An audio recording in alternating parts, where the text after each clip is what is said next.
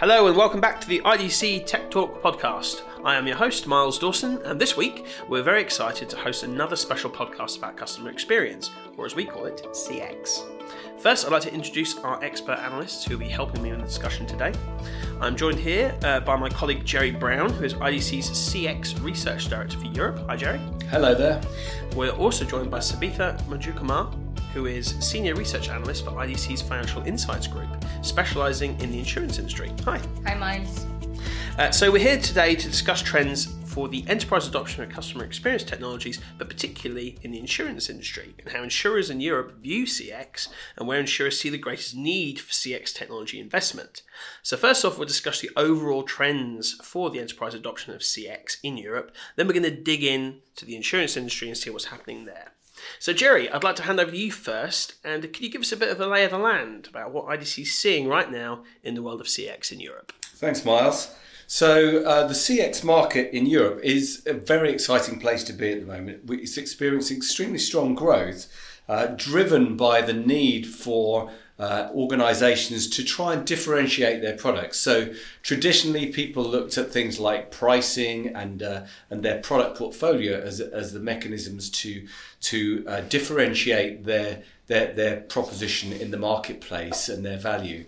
However, this is not good enough these days, and it's moving much more to a customer centric kind of uh, perspective for, for most CEOs thinking about the customer experience and, and how you can uh, enhance the customer experience so as to build in loyalty um, and, and get more repeat uh, revenue and, and cash flow from your, your customers by delivering a consistently you know superior customer experience which builds that kind of customer engagement that we really all want as customers. So we see, uh, you know, substantial growth in, in, in the forecast for customer experience, moving from $60 billion in 2018 to 100 billion in 2023. So there's, there's many, uh, that, an elongated kind of uh, description, if you like, of customer experience, which is an end-to-end uh, attribute which it touches every part of the organization. And so customer experience is something which is becoming pervasive across organizations as a culture and a, and a mechanism for doing business which is different and superior to those of your peers. Brilliant. Thank you so much for that, Gerry. So, Sabitha, uh, could you give us a view then on what's happening in CX in the insurance industry? Is it like what Gerry has described um, across the European industries as a whole? Sure. Um, uh, so, uh, just as um, Gerry mentioned there, it is indeed pervasive across the industries, and the case is no different for insurance um, either. Um, so, uh, in IDC's European Vertical Market Survey, which concluded in uh, 2018, late 2018, um, and it covered 125 insurance organizations. Um, based on that survey, uh, close to half of the respondents have set customer experience and innovation as their top business priorities. Um, I've been uh, watching the results of uh, EVM, uh, this EVM, uh, European Vertical Market Survey, for quite some time now. And clearly, these two areas have slowly moved up the priority list of the insurers over these years. Um, and, and thanks to the fast evolving customer expectations, uh, insurers in Europe uh, they are more focused on creating personalized contextual and value centric products and services um, and attracting and retaining customers. Um, uh, you know they are they are focusing on both these areas equally. Um, and they're clearly prioritizing these over the traditional objectives such as uh, cost reduction organizational growth and performance um, and with customer experience and product or service innovation set as top priorities, uh, insurers are planning to invest in new policy admin systems, uh, online quoting and direct sales, uh, industry platform solutions, and um, customer relationship management solutions as well. Um, and the, the players in the region they acknowledge that staying close to the customers is extremely important um, in uh, and, and, it is very critical uh, in the turbulent um, socio-political scene in um, Europe currently. Although conventional modes of communication are still very prominent, uh, the insurers in the region um, they are clearly um, extending their outreach uh, through online and mobile channels. Um, so, uh, AI enabled virtual assistants or virtual agents, um, uh, these are drawing a lot of attention from the insurers. Um, and this will clearly evolve as an effective channel to offer 24 by 7 connect. Um, to avoid customer frustration, uh, particularly in the claims process, which we call in insurance as the moment of truth. Um, and according to IDC's research, uh, a third of insurance organizations are already using virtual assistants or virtual agents. Um, and a third plan to deploy this in the next 12 months, which means that this mode of communication uh, is going to be one of the top mode of engagement in future. Speaking of AI enabled virtual assistants, um, AI is emerging as a true game changer for customer engagement and uh, efficiency improvements uh, in insurance. Uh, what do you think, Gerry? Uh, what about other industries? Do you see the same trend in other industries as well? Yeah, that's a great question, Sabitha. Um, so, you know, we've recently done some research around uh, the adoption of AI uh, in customer experience and customer facing applications. And we're seeing a massive uplift in, in injection of AI technologies into uh, traditional CRM kind of technologies. So, and one particular uh, thing that we've seen coming through is the use of AI for consent, use it in terms of compliance for GDPR. That is certainly an area where AI is taking off, but also in more traditional kind of marketing applications, uh, such as audience and uh, segmentation, um, cross sell and upsell, and, and, next best action. These are all areas where AI is being adopted in, in, in a major way. But I, I, was going to ask you, Sabitha, um, you know, maybe you have some examples around the the kind of companies who are using AI in this kind of customer centric, customer experience way. Yeah, I think it's it's not just um, AI, um, Gerry. You know, it's just, it's the whole suite of customer experience specific uh, tools, technologies, and applications. And there are some great examples in the industry. Um, uh, so, uh, if you take Swiss Re, uh, one of the leading reinsurance organizations, uh, they have established a behavioral research unit um, to help life insurers make tangible improvements across various points of the customer journey.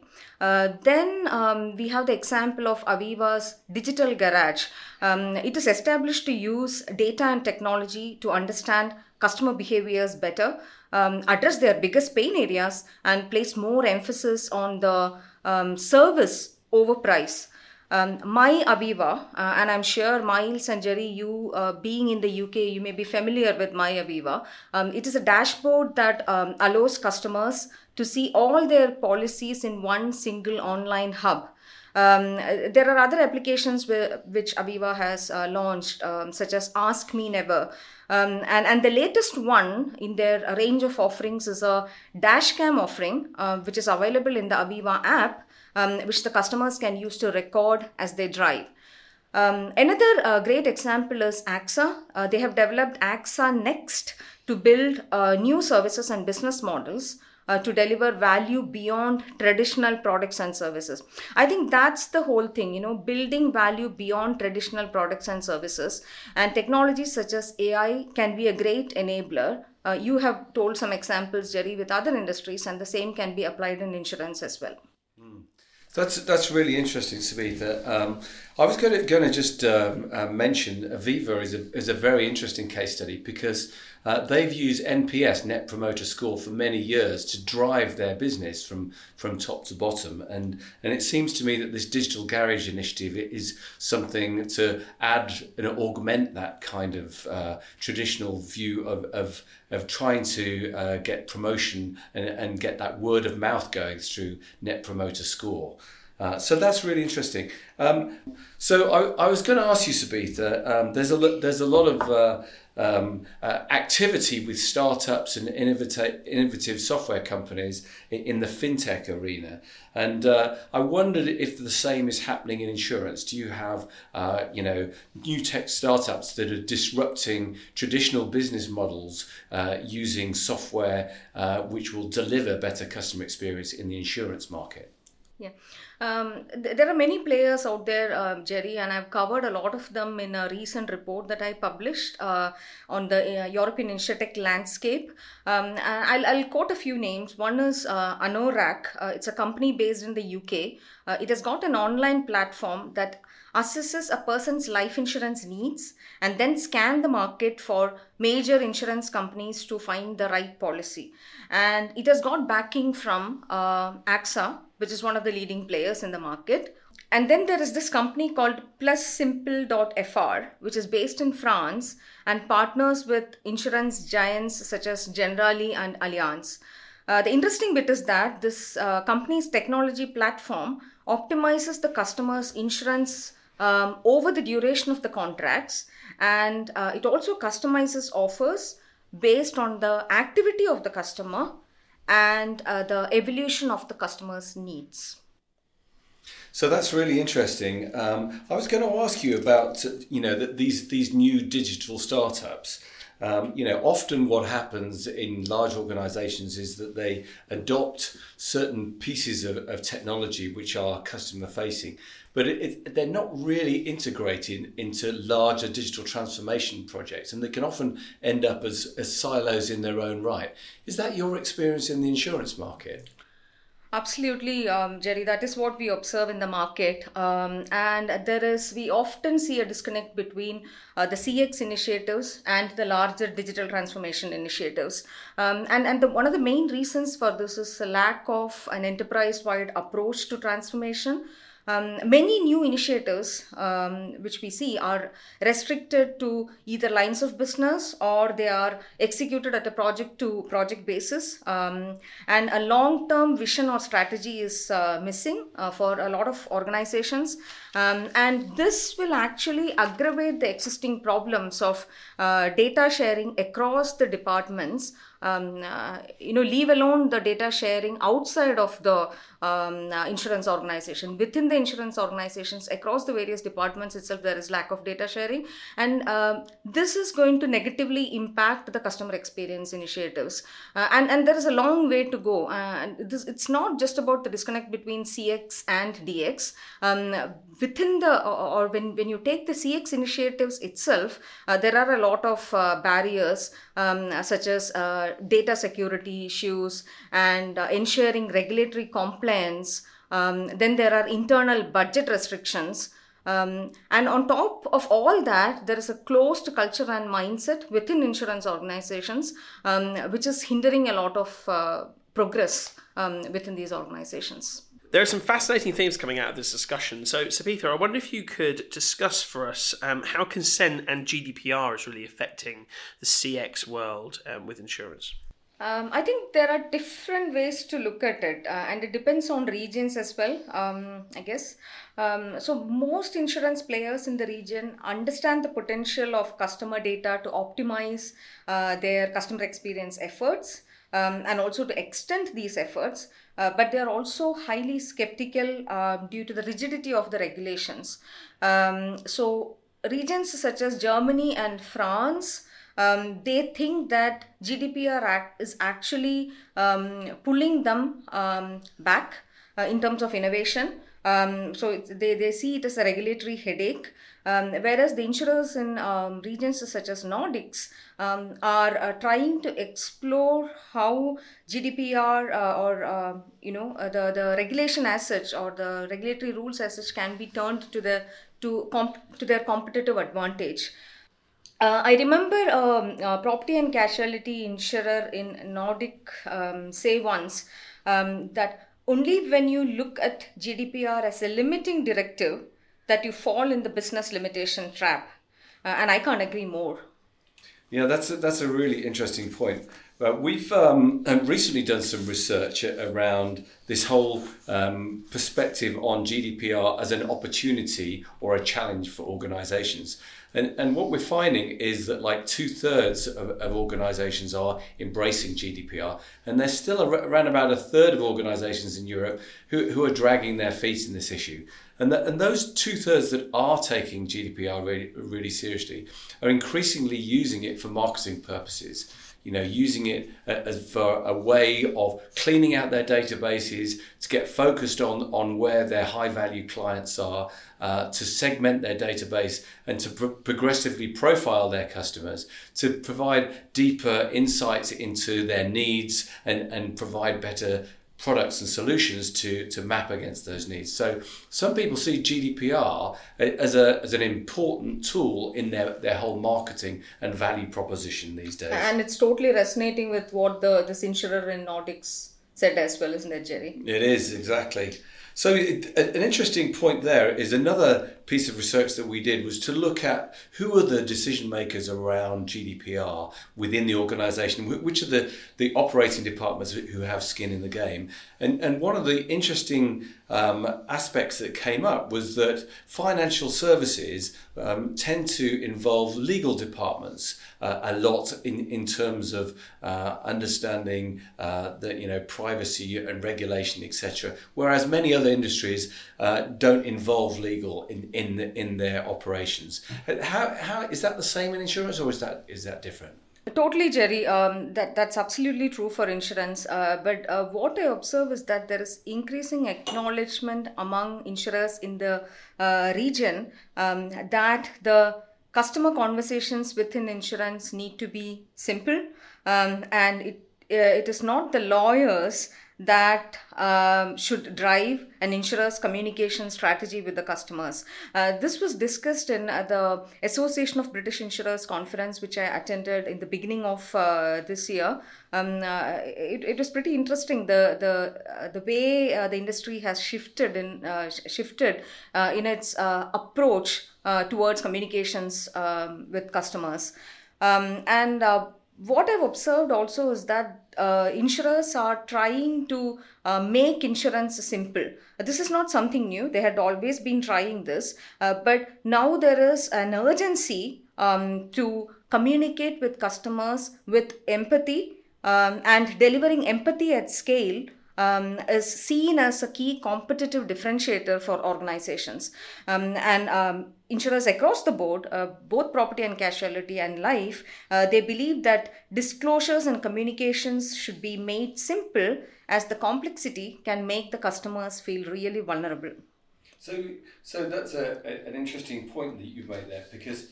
Um, you know, in re- really in terms of serving the customers, you need to think about customer journeys and how that you tie together to make it a seamless and frictionless process um, for you for uh, customers to interact with you and to and to uh, even to acquire your products and services. So how's that customer journey thing playing out in insurance? Yeah, um, I think we have to bring all these things together um, at this point in the conversation, I think, Gerry. So, um, insurers need to secure the end to end customer journey and they need to use the customer data with consent, which we spoke about a while ago, uh, to drive the customer experience um, algorithmically uh, while also engaging with the customers emotionally. Um, and the responsible and clever use of uh, artificial intelligence um, technologies and data uh, can't be overemphasized in this scenario. Um, industry players must uh, consider implementing an AI foundation. Uh, and I hope you agree with me, Gerry, with respect to other industries as well. Um, and they should also look to invest in customer experience platforms. Uh, there had not been a conscious effort in the past uh, for this but it has become um, a need uh, of the hour now. Um, and they should also deliver a roadmap for customer journey, personalization, relevance, and automation. So, uh, what's happening is that people are starting to infuse AI within customer their customer journey processes and in, within the software to support those in terms of delivering much more intelligent and uh, communications during that process to smooth it and to make it easy for to move, to move the customer to the next stage of the customer journey. But it, it does seem to me that, you know, when I look at the subsegments within um, insurance, for example, life and pensions in general, who, uh, insurance, are quite different in nature. Um, and I wondered if you, you, had any comments about the different kind of customer journeys that are going on in those two areas. Because I might think that, you know, in general insurance, if I'm buying auto insurance, there's a lot of uh, you know, focus for those guys on um, converting me and making sure I renew every year. In, and there's an intense moment where they, they want to close that business. Whereas with life and pensions, it's more of a, a long term relationship I have with those companies. But when I when I uh, engage with them, I want them to be on the ball and to really deliver an excellent service and an excellent journey. Um, as a customer, what you expect uh, uh, is uh, absolutely fair, uh, Gerry. Uh, you know, uh, even I would expect the same from a life insurer. Um, but I think we shouldn't be differentiating what um, property and casualty insurers do versus what life insurers do when it comes to their customer journeys. I think um, transforming the customer journeys is um, critical. Um, basically, the, the whole customer journey management is critical for any line of business. Uh, what we are observing in the market based on our survey uh, surveys and uh, when we speak to end users, um, uh, what we observe is that property and casualty insurers are um, uh, are accelerating their digital transformation and the customer experience transformation at a much um, uh, faster pace than uh, the life insurers. Uh, I don't think this is the right approach for life insurers. Uh, I think life insurers have a lot of catch up to do here, and they should start straight away if they don't want to be left uh, behind in this whole transformation exercise. Mm, yeah, I, I, couldn't agree more. It, it, it's very interesting to look at across the piece at this because uh, you know, looking at, at, within industry segments and, and their subsegments, there's a lot of variety. So customer experience as a, as a generic theme is, is, is running across all industries, but there's different paces of, of, of adoption within various industries. And, and, we would see financial services being one of the early adopters uh, in, in this whole customer experience, um, you know, initiatives and, and investment area. Uh, although it's, it's probably also true uh, that they haven't optimized where they are in terms of customer experience today. Would you agree with that for an insurance perspective? Uh, I think a lot of um, uh, initiatives in financial services and insurance are driven by regulation. Um, uh, I think they have to kind of move away from that attitude and have a genuine um, uh, approach uh, towards the customer experience transformation. I think that is when um, they will make real progress. Yeah. And what we're finding, we have re- recently introduced a new product, which is the customer experience sale uh, spending guide, which looks at the spending by industry sector, by 19 industry sectors, and highlighting the use cases which are driving adoption in each of those industries. And, and it's very different by industry. And so, what we're seeing is in, in terms of uh, the appetite and enthusiasm for some industries to adopt customer experience is different in some areas rather than others. And also, the things that, that they think are most important for their operating model are different in some areas rather than an, another. But what we find when we look at this research is that it really highlights you know the, how you know the customer experience is, is developing as a marketplace in, in, a in a kind of heterogeneous way and and it is different. And it's really important to understand the vagaries of the industry market to understand the adoption of customer experience because it's not the same across all industries. Would you agree? I agree with you uh, gerry on that. Right, I'm afraid that is all the time we have for today. I'd like to thank you all very much for listening. I'd like to close by also thanking Gerry and Sabitha for a truly fascinating discussion about customer experience. If you'd like to find out more about IDC's customer experience services and the spending guide, uh, please do check the links in the description box below, and please don't forget to get in touch if you have any thoughts or comments. We'd love to hear what you think. Check us out on YouTube, on Twitter, and on LinkedIn. You'll find us there if you search IDC EMEA. And do hit that subscribe button, get your Tech Talk content delivered directly to your favourite podcast app. Thank you all very much, and see you next time.